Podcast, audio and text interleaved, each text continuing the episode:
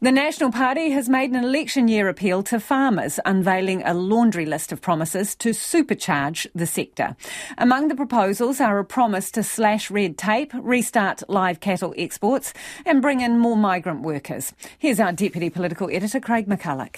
The National Party in safe national territory cattle crowding in to hear the big announcement. I hope you all appreciate the audience behind us. I think it's very appropriate the girls have come to say hi. The opposition MPs had their red bands on this morning as they visited a farm in the rural town of Whitford to debut the first part of their election year farming policy. The National Party backs farmers. We, we know the potential of this sector. The proposals have a focus on slashing red tape, with all regulations up for review.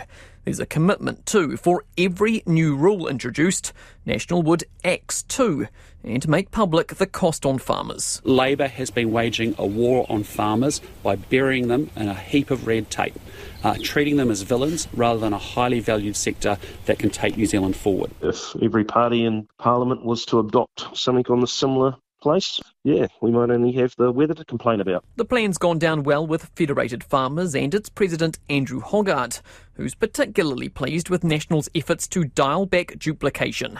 A promise not to ask farmers for the same information twice. I've already reported how much nitrogen I've used to Fonterra. You know, having to do it a second time for the Ministry for the Environment is an absolute pain in the ass to be blunt. Environmentalists are less impressed. Greenpeace's Christine Rose says National's plan is a retrograde step. National's policies will make the climate worse and will make our lakes and rivers worse and will make water contamination worse as well. And the Agriculture Minister, Damien O'Connor, says the regulations are there for a reason. We can't afford to have animals wallowing around in mud. We've got to have clean, fresh water.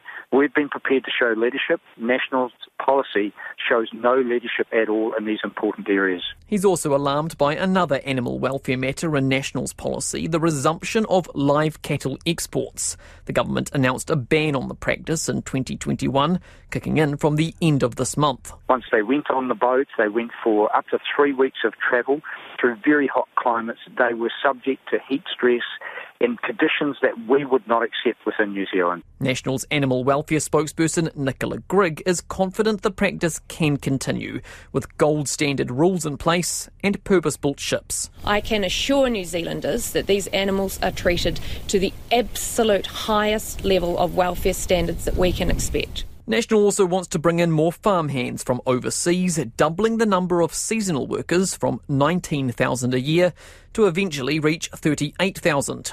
Those who arrive under the accredited employers scheme will be given a pathway to residency, but will lose the guarantee of receiving the median wage $30 an hour. Go talk to the kiwi fruit industry, who left, left half a billion dollars of revenue on the table last year because they didn't have workers to do it.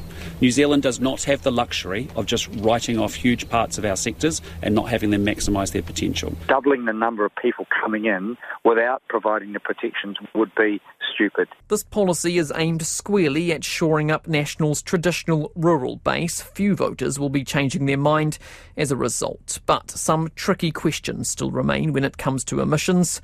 National says it will have more to say on that closer to the election.